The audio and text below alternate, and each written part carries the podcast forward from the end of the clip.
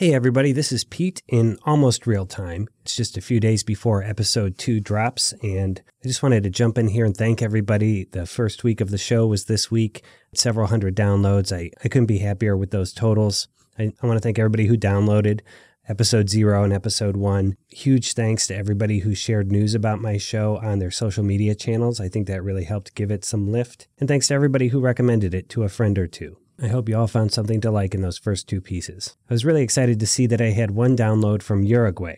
Very cool. If you're my Uruguayan fan, shout out to you. Good times. I hope you enjoy episode two. It's one of my favorites. Okay, thanks again, everybody, and as always, good times.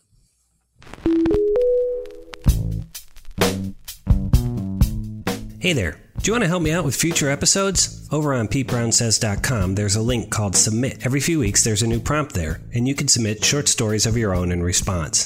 There's a button right on the page. You click it, and you can record a reply right there using your computer or your phone, and it gets sent right to me. It's all anonymous, and I'd love to hear your stories. Just head to PeteBrownSays.com and click Submit. Let's get to the show.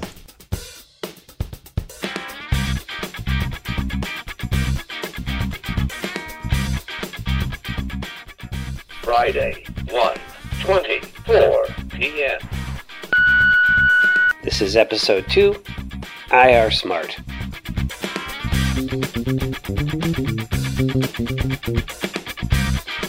Hey, everybody, welcome. I'm Pete Brown, and this is Pete Brown Says, my creative nonfiction audio experiment. I think 11 is the greatest age. It's likely the last year of pure childhood fun that you have, before the slow onset of cynicism and disillusionment as middle school starts and cliques form and tween psyches run roughshod over each other. If I could pick any age to return to, I think it would be 11. 11 years old and in the summer. When I'd leave my house on my BMX bike, mine had a really sweet shock absorber in it, just after finishing my morning Cheerios, and then try to make it back home before the streetlights came on at dusk, and the hours in between just filled with baseball and soccer and building forts and running through sprinklers. When you're 11, you're just becoming aware of your own narrative in the world, and you're just starting to understand how you can influence it to your liking.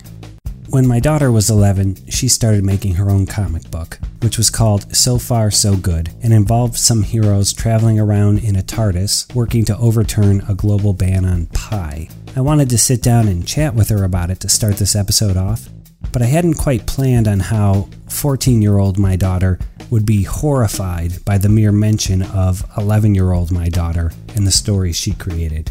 Which is a shame because I enjoyed the heck out of So Far So Good through its very limited run. Anyway, here's a few minutes of me attempting to get a 14 year old to merely acknowledge that she was 11 once and made up some great stories at that time.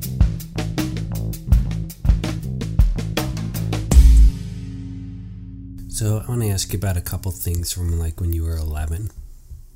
No. I was very cringe back then. Stick with me. Do you remember when you made your own comic book? N- okay, I'm leaving. No. I, am actually. no, I don't want. I don't. Just- no. All right, so you made No. a comic book called. No, I didn't. What was it called? no, I no. I don't remember. You, are you worried that some 14 year olds are going to find my podcast and listen to it and connect it to you?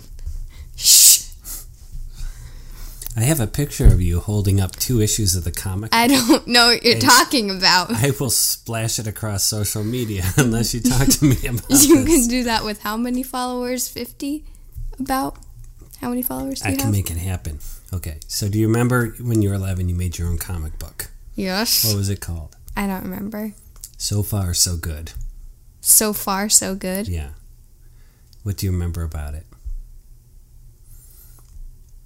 I I remember a bunch of my friends and I would do it during indoor recess There because was- there was nothing else to do. There was a global ban on. Pie? That's right, there was a global ban on pie. And do you remember how Did I spell global right? close enough? Do you remember? do you remember how your characters got around No. in a TARDIS? Oh, I was a great kid. Yeah, because you were a big Doctor Who, Who fan, right? Still am, yeah. And so, as those issues went on, as those issues were developed, more and more Doctor Who stuff worked its way in there. Yeah. Yeah. so I was wondering if, like, it was easier for you because you knew the Doctor Who universe and characters, and that helped you build out the story you wanted, or did you consider the comic book some like a work of fan fiction? Uh, I'm, I'm gonna be honest with you. I was 11. I can't really recall my thought process from comics I made during indoor recess in fifth grade. But you love Doctor Who, Yeah, I did. and it was fun making stories with those characters. I don't. I don't think there were characters from Doctor Who. I think there were just certain aspects that I threw in there. I see. Well, you you're a writer now, and this was really some of the first real writing you were doing. Real writing. If I find those comics, can I put scans of them in the show notes for this No. episode? Thank you. No. Okay, so then uh, in sixth grade, you did NaNoWriMo. Which Oh is my gosh, National no. Novel Writing Month. I never showed you my NaNoWriMo though. Yes, you did. Oh and tell me, tell me who that story was about. So you wrote a hundred pages in a month. Yeah. Or does. Well, no. tell us about the story. I, I don't remember. I just think it was some sort of spin-off with Harley Quinn. It was It a was story about Harley. Quinn, and you were trying to sort of redeem her character in it. Yeah, because this was before she was popular. In sixth grade, I was her for Harley for Halloween, right? Mm-hmm. And I don't know. I just remember seeing how she was portrayed in comic books and thinking that it was kind of like, how could this scientist get so far off just from meeting this one person? Like, I don't think that anyone, even in superhero comics, could have that power. Yeah. And so I just remember thinking like this this isn't right. We got to get her back on the good side. Yeah. And I don't really remember that much about the book, but I remember thinking like this isn't this doesn't seem really real. Yeah. So, But that would that would count as fan fiction too, right? yeah, I For sure. guess. So, and and even though you seem embarrassed by those works, right? All the writing that you do now, you benefit from having done that work before. I guess. Yeah. So, if you were going to write a novel today based on existing characters, who who would who would be in them? Mm, Jughead. Yeah, I'd probably do Riverdale. Nice, nice. So, do you still like writing? yes. Do you still do it? Yes. Yeah, you're really good at it. The only thing I'm really upset about is that So Far So Good ended after two issues, and we still don't know if the global ban on pie I'm gets sorry about overturned. that. Why would someone ban pie globally? I don't know. Who has the power to do that? I don't know. Okay. All right. So that's what I wanted to talk about first of all was just how when you were starting to become a writer, how you used familiar characters, mm-hmm. and and you used them as an homage to those characters in a way. Yes. Mm-hmm. Okay. Very good. Um, but you don't want me talking about those. No. You know, you say you were 11 like it was a lifetime ago. It was only three days ago. three years ago. Three days ago. Okay, hold on. I gotta stop this because your mother wants to get in the room. Uh, Thanks to my daughter, there at 14 years old, she just landed in really the top five most difficult interviews all time in my career. Really just below when I was a political reporter in Central Texas and I would try to get then Governor George W. Bush to answer a question directly. Now, what my daughter was creating with her comic book and later with her short novel would today be called fan fiction. That's when you take characters and elements from your favorite entertainment properties and you put them into stories of your own design and you publish them. Years ago, you published them in photocopied fanzines, and nowadays you publish them on the internet, the advent of which, I believe, ushered in an avalanche of fanfic. In many cases, the entities that own the characters the fans are engaging with tend to be more or less supportive of fan fiction, at least non pornographic fan fiction, which I think they consider to be an homage to their property rather than out and out plagiarism. And so long as no one is making any money off it, which as far as I can tell they aren't, then it's all good. I don't remember fan fiction being a thing when I was in grade school, but the internet assures me that it has existed in some primordial analog forms for much of the 20th century. What I do remember is how creativity in those early days often began with taking something familiar and then adding more onto it. I remember taking my Star Wars action figures and mixing them in with my G.I. Joes and my Green Army Men and my Lego figures and creating these very long and complex cross genre narratives. And much later, when I was a dad, encouraging my kids to do the same. Today, I want to explore the line between an homage and plagiarism. And to do that, I want to go back to when I was 11. 11 years old and in fifth grade. We lived in a yellow house, and the kitchen was covered in fern pattern wallpaper and had an orange rotary telephone mounted to the wall right next to the calendar, which hung on a single thin nail. Next to the phone was a countertop. A single wide drawer faced phoneward. This was the junk drawer. Did you have a junk drawer in your home? Do you have one now? I always thought that everyone, at least everyone in the US, had a junk drawer in their home. That is, until I met my future in laws, for whom the word fastidious is far too sloppy. I moved to a new home recently, and while we never specifically declared any one drawer to be the junk drawer, a junk drawer has nonetheless formed of its own volition. It's at the end of the counter, right near where there is a phone jack installed on the wall, which is where I would undoubtedly mount an orange rotary if landlines were still a thing in my life. Here's a short list of just some of the items that have found their way into our junk drawer three battery powered LED tea lights, only one of which appears to work, an aim and flame lighter that does not seem to have enough juice left to actually create a flame. So I guess I guess it's more an aim and spark. There's a cut open clamshell package of picture hangers, hooks with accompanying nails, but they've spilled out across the bottom of the drawer. There's a pack of carbons from a checkbook that no longer has any checks in it. There's a pink highlighter and a yellow highlighter. There are three of those twisty, double ended Allen wrenches that come with IKEA furniture. And there's a pack of post it notes, which is open, and the note on the top reads Thursday dash furniture. And I have no idea what that means.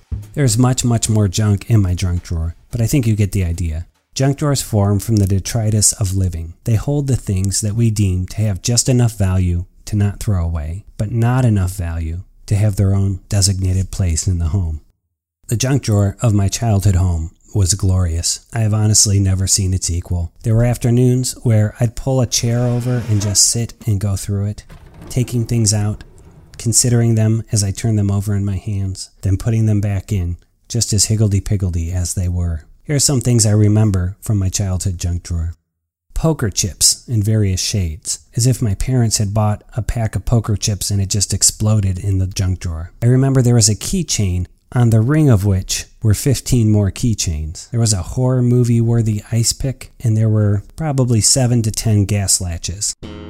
So, very quick aside here. As a child, I lived through the transition from having gas station attendants fill up your car to self serve. And when this happened, my entrepreneurial parents created this invention called the gas latch, which was a length of curved steel tube which could be added to your keychain, and it hooked onto the gas pump handles and it held them open while filling the car. My parents had several thousand of these gas latches made and sold them via mail order, placing an ad in the back of National Enquirer, I believe, to do so. I remember being transfixed by the envelopes that came from other countries. Such amazing stamps. Where's Sweden? In any case, the gas latch never caught on, in part because your keys would always fall off the keychain end of it, and in part because people just didn't seem to mind holding the pump themselves. Today's pumps, as you know, have a little latch that you flip to hold them open. Plus, they have an auto shut-off feature that the pumps of the early 1970s did not have. But every time I flip this modern latch to hold the pump open, I think of it as kind of an homage to my parents' gas latch. Gas latch fanfic, if you will. Also, I'm more than certain that if I went to my dad's current place and dug around, I could still turn up a few hundred gas latches. On the day I'm remembering just now, which was back when I was 11, I found in the junk drawer a bumper sticker that read, I choose not to cope. The letters of the word cope spilling off the vinyl, Travis Bickle style. And I also found a button, probably two inches around, white background, with green sans serif letters that read, I are smart, I are Irish and then there was a little shamrock. I was looking at this button when my mom, who was half Irish, came into the kitchen. Can I wear this to school on St. Patrick's Day? I asked, and she said, no. And I didn't push it. Like most 11 year olds in the pre helicopter parent era, I heard a lot of unexplained no's, and I didn't have the fervor for further inquiry. My best guess is that I assumed she said no because she was going to wear it on St. Patrick's Day. Because you see, I didn't get the joke. I didn't get the joke until years and years later. One of those realizations in your adult life when you're driving at night down a highway, your family sleeping in the car around you. Oh. And once I finally got the joke, I was instantly perplexed as to how and where the button came to be in our junk drawer. And again, I'm just guessing here that it had to do with my dad. Now, my dad was really, he was far too old when I was born. He was almost 50. So he retired when I was nine years old. And one of the things he liked to do in his retirement was drive around to different bargain and junk stores in order to kill some time, as he put it. He liked to tease my mom now and again about things she was that he was not, particularly being Irish or being Catholic, or every once in a while, if he was feeling brave, about being Croatian, which was her other half, the half she didn't like to talk about. He probably found this button and bought it for 25 cents. Two bits, as he would say. That's my dad's era. They call a quarter two bits. He probably put it on my mom's dresser or something, and then, by the black hole theory of junk drawers, it simply made its way there. No harm, no foul. Another super quick aside I did recently try and ask my dad if he remembered anything about this button, but he's a 91 year old widower now, and while he remembers a great many things, this button is not among them. In fact, without me having the button itself, I'm not sure he really understood what I was describing to him at all. He just kind of shook his head and then he put his hand to his ear and turned off his hearing aid, which is one of the ways he signals that he's had enough conversation with you.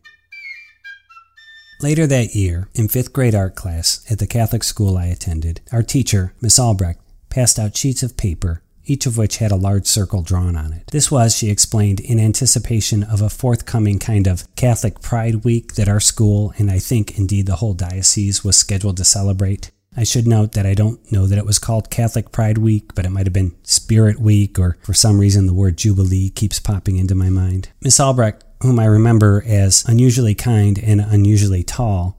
Although we should point out that when I was 11, most adults seemed unusually tall, so it's quite possible she was of normal height, although her kindness was unusual in this school. She explained to us that the school was having a button contest for the upcoming Spirit Week. Every kid in school was to draw their entry on the paper she had passed out, and Father Callahan and Sister Ardith would choose a winner, and then the buttons would get made, and every kid in school would get one. Do you see where this is going? Because I cannot describe to you how excited I was when she gave us this assignment. You know, so excited when your leg starts to jump up and down and your hands shake a little because because you know you got it. You've got the inside track to winning something big. I chose a blue marker, and though I had then, and to this day still have terrible handwriting, I wrote in the circle as legibly as I could I are Smart, I are Catholic. Boom. I didn't write boom on the button. I just said that because that's how I felt looking down at my creation. Elegant in its simplicity, powerfully messaged. Would it win? Of course it would win. It has to win. It's based on a real button. I walked up to Miss Albrecht's desk. This is a full two minutes after she gave us the assignment, and I handed it to her. And she looked it over and frowned, and then she handed it back to me without saying anything and pointed towards my desk. I can't tell you how confused I was by this, but I sat down back at my desk and I looked at my design for a long time, wondering if it was my handwriting maybe, or my choice of the color blue. And then I remembered that the IR Smart IR Irish button included a shamrock on it, and maybe Miss Albrecht was reacting to the fact that my button was a pure text treatment. That had to be it. So I thought for a minute, and then I took out a brown crayon, and below the words IR Catholic, I drew a cross. And then to be on the safe side, I drew two smaller crosses, one on each side of the first cross. So it was basically like a mini crucifixion scene right there at the bottom curve of my button. I walked it back to Miss Albrecht and this time she looked at it and sort of whipped it back into my hands. What? I asked. Here's the part about the story that I remember in the most detail. I remember Miss Albrecht leaning down to my level, which again, she's possibly unusually tall, so it seemed like a long way for her to lean down, and then saying in my face, I are smart. I are Catholic. Just like that, like the copy was in fact a question. But still, somehow, remember, I'm just 11, and still not understanding that the original button was a joke. Instead, my 11 year old brain thought, yeah, that doesn't sound right at all. As if the original copy, IR Smart IR Irish, was simply a mistake that slipped past the Button Factory proofreaders and into production. So back at my desk, I took my blue marker and carefully colored over the word R in each sentence. So it was like a blue square. And then, like a medal winning athlete stepping up to the podium, I wrote the word am on top of the blue boxes. So my button now read, I am smart, I am Catholic. Crucifixion. I have to admit to feeling like this was an improvement. It was more powerful in its declaration. Now it was somehow even more certain to win. Yet when I took it back to Miss Albrecht, she shook her head in what I was learning to recognize as disappointment, put the paper on the pile of other button designs that had been turned in, and told me to go to my desk and read something. I was forever disappointing my teachers in ways I never fully understood. Still, I figured whatever her problem was, she'd get over it when Sister Ardith and Father Callahan picked it as the winner. So you can imagine my surprise a few days later when Sister Ardith, during morning announcements she made over the PA, announced the name of the winner, and it was not me. It was some girl in the eighth grade. And I thought, what? What a ripoff! How'd I get so ripped off? This is a total ripoff. I mean, didn't they know that mine was based on a real button? And then I paused. And for the first time, I thought maybe they did know. I mean, Father Callahan was like the most Irish guy I knew. If anyone was going to have an IR Smart IR Irish button, it was probably him. And maybe, despite the corrections I had made to the original copy, my version was too close to the original. Maybe they thought I was indeed a copier, a copycat, one who copies. Maybe I was going to get in trouble, even though I didn't win. Oh my god, maybe, maybe they were calling my mom. Maybe my mom was on the orange rotary right now, looking at the button in the junk drawer and saying, I believe I do know where he got this idea. Maybe spelled quickly and with force when you're 11, confused and a little bit scared. I kept my head down for the rest of the week. I was worried that maybe Sister Ardith would see me in the bus line and it would remind her that she was supposed to call my mom and tell her about this dirty business. Don't look up, I'd tell myself. Don't make eye contact. Looking down is how I remember the end of this story, too. The following Friday, as we left the classroom, the teachers gave us each a copy of the winning button and told us to wear it to school on Monday. It was about the size of a half dollar, or four bits, as my dad would say. And I just held it in my hand, not even looking at it until I got out of school and onto the bus, and then looked down at it. It had a yellow background with maroon letters, which was our school colors, by the way. I, I probably should have thought of that. And the button read, Catch that Catholic spirit. Catch that Catholic spirit. Which is a nice line, but to be fair, was awfully similar to a major national campaign that Pepsi Cola was running at that time the Catch That Pepsi Spirit campaign, Pepsi Spirit. which was on TV, Catch that Pepsi Spirit. on the radio,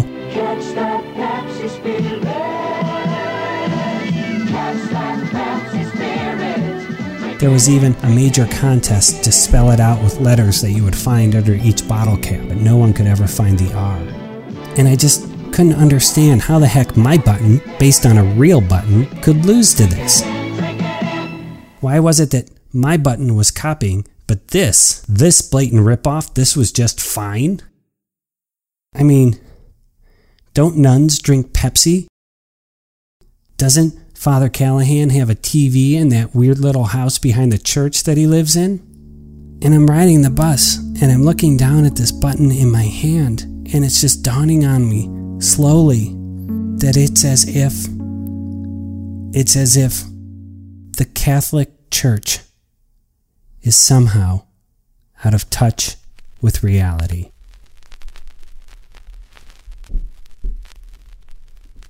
Eleven years old I was, riding the bus that day. I remember getting off the bus, walking home with my two sisters. I had two sisters in school with me at that time, both older. And as we were coming into the house, one of them saying, Peter, don't lose your button. We gotta wear the buttons to school on Monday. That's exactly what they sound like, by the way. And I looked back down at the button still in my hand. And I looked up and I saw the junk drawer. And I walked over to it and I opened it up. And I threw this button in. Because I realized that I am a quarter Irish. And should this original button be believed, that makes me at least a quarter smart. Or two bits, as my dad likes to say.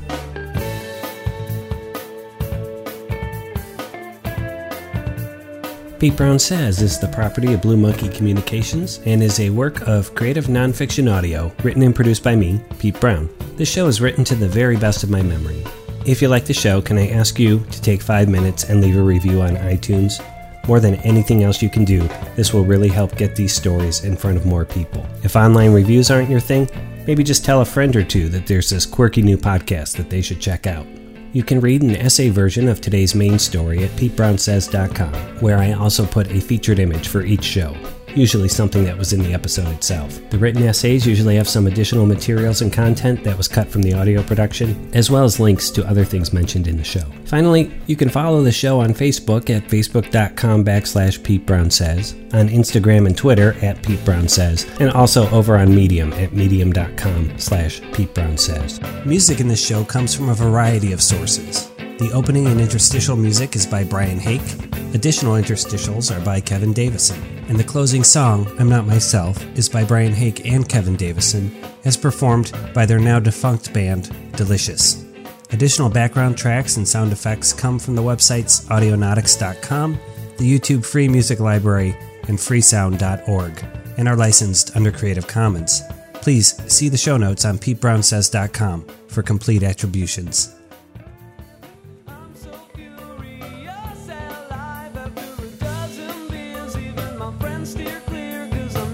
Myself.